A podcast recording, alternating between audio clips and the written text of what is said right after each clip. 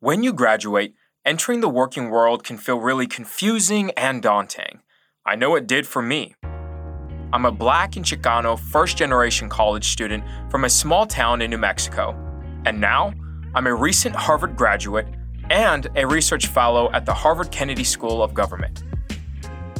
Getting here came with its challenges. In fact, after performing poorly on a practice SAT, my high school counselor tried to dissuade me from considering college or any career that would elevate me to one of the world's most prestigious universities. No one was paving the way for me. Our goal here is to provide you with some tools to help you pave your way. No one does this alone. So these tools are about working with others to achieve your aspirations and to meet others' interests along the way.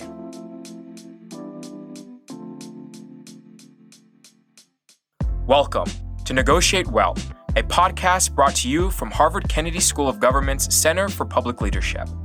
I'm your host, Jesus Morillo. I used to think negotiation was a white collar concept reserved for men sitting in fancy boardrooms. I didn't see how it could be useful in my own everyday life. But I've learned that negotiation is for everyone. It's that secret sauce to being successful in your professional and your personal life. We need it to resolve conflicts and reach agreements. It's simply a tool to overcome barriers and solve problems. And on this show, we want to illustrate how everyone, not just those at the top, can use this tool to work with others to meet their goals and get important things done. Using Dr. Hannah Riley Bowles' Be Sure negotiation framework, we will use student stories to guide you in negotiating your work, education, life, and leadership goals. Hannah has spent over 25 years researching, practicing, and coaching people on negotiation, and she wants to share her insights with you. This podcast itself is the result of conversations I've had with Hannah on how we at an elite institution such as Harvard can help expand access to and build a new understanding of tools and resources often only reserved for the elite. Coming from a community college and a historically black college, the illustrious Fisk University, I would have benefited greatly from these types of tools and resources after graduation. To do this, we're sharing the stories of young professionals from historically marginalized backgrounds who are launching their careers. All of these recent graduates have gone through Hannah's negotiation training and have applied it in their own lives.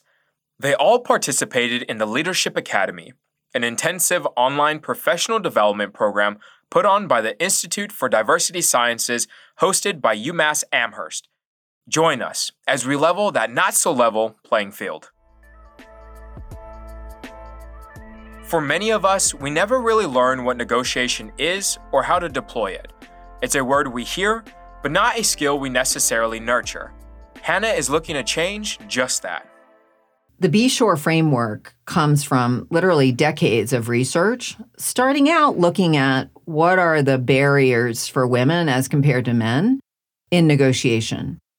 And then that research broadened out to say, well, how much is this about gender or is this about privilege or status in a situation? And how do I think harder about what advice I would give people if I recognize that some situations can be disadvantageous relative to others? And, and how do i change my negotiation circumstances? How do i change my strategies so that i can achieve what i want both in terms of getting what i want materially but also walking away from negotiations with the relationships that i want to have? And so the purpose of the Be Sure framework is to help people prepare strategically for negotiations.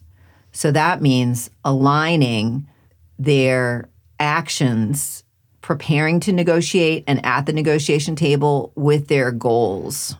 Every elite business school, law school offers negotiation training. And I just don't understand why we aren't offering this everywhere. And so, one of the fun things for me in our collaboration, Jesus, was your energy around that vision as well to say, we should be offering this to college students. We should be offering this to everybody. Like, why isn't this more broadly available?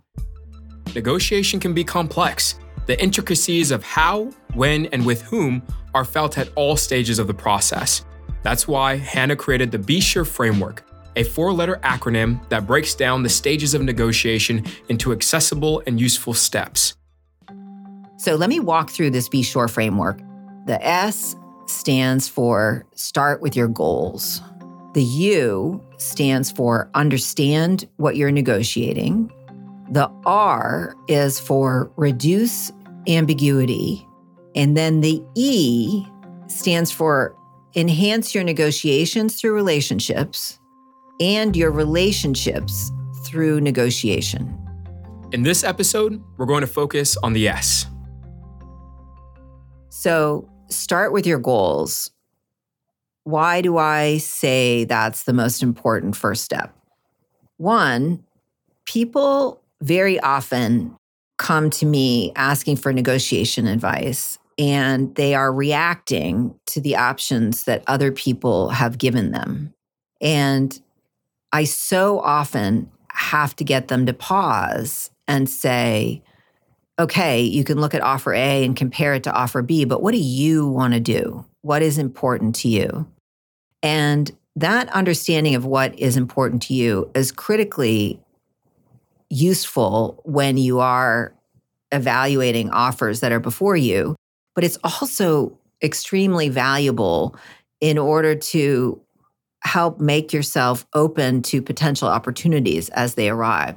That is, the more clarity that you can get about the direction that you want to head, the more capable you are going to be of recognizing, oh, this is a opportunity I'd like to go for, or this is something I'd like to learn more about. Our first guest, Amanda Wigley, knew exactly what was important to her as she entered the next phase in her career. I am a recent graduate of cybersecurity from Western Governors University, originally from Liberia, West Africa. Migrated to America in 2000. Went to University of Tampa, majored in marketing with a minor in sociology. And afterwards, I did a few marketing gig, self-employed, and then did some HR work right before my transition.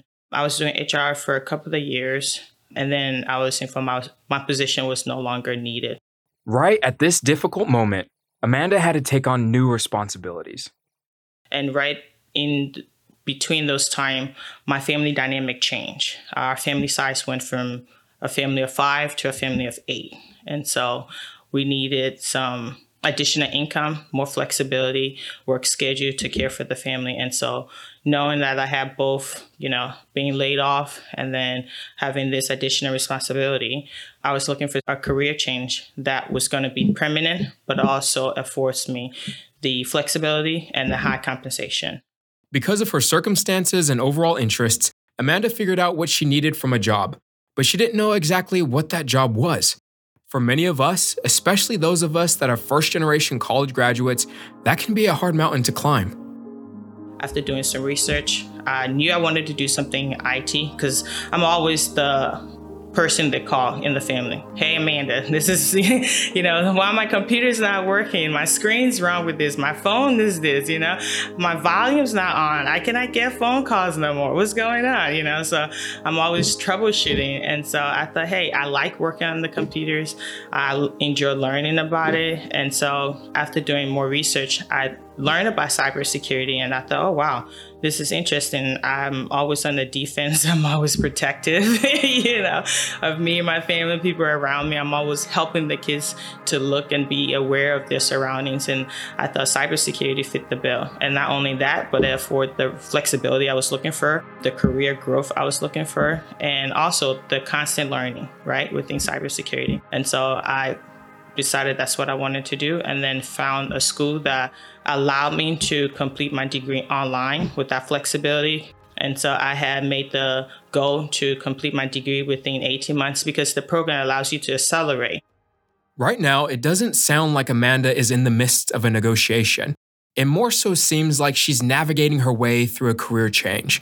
But Hannah reminds us that negotiation is a constant, ever changing process many people think, well, wait a minute, I'm not in a negotiation right now. I, I don't have one coming up right away. But if you think about what your goals are, most of our goals cannot really be achieved just purely on our own. Many of the goals that we want to achieve, we have to work with others in order to achieve them. And so, even if you're saying my goal years out from now is to do X, if you think about what path you might be able to take in order to achieve that goal, there going to be people along the way with whom you have to work. Those problem solving opportunities or challenges are opportunities for negotiation. Those are negotiation situations. So I say start with your goal because that's going to help you if you're in an immediate negotiation situation. And that's going to help you if you're thinking much farther down the line, anticipating what might be those negotiations in which you would have to engage in order to get where you have to go.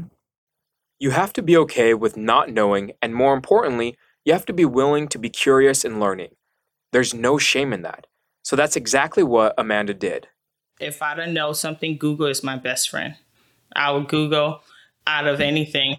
And then just like connecting, looking up on the WGU website, looking at the different organizations they had available for IT. I joined the Women's in Tech organizations, the cybersecurity organization, and then um, just connecting with people. I got on LinkedIn, started like just connecting with people I knew was in the space and then attending the different webinars that are geared to the IT industry, the cybersecurity industry, women in tech. So just all of that and just asking questions where I needed help. And then there's Facebook group for WGU students. And so taking advantage of those, right? For the things that I wasn't aware of, just asking questions because I felt like someone else is asking that question, right? If not, I'll be the dumb one to ask the question.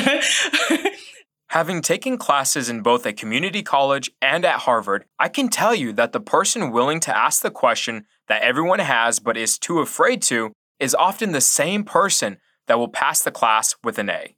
This willingness to learn at any cost is one of the best ways to prepare you for a negotiation. When the time came for Amanda to negotiate, she was ready.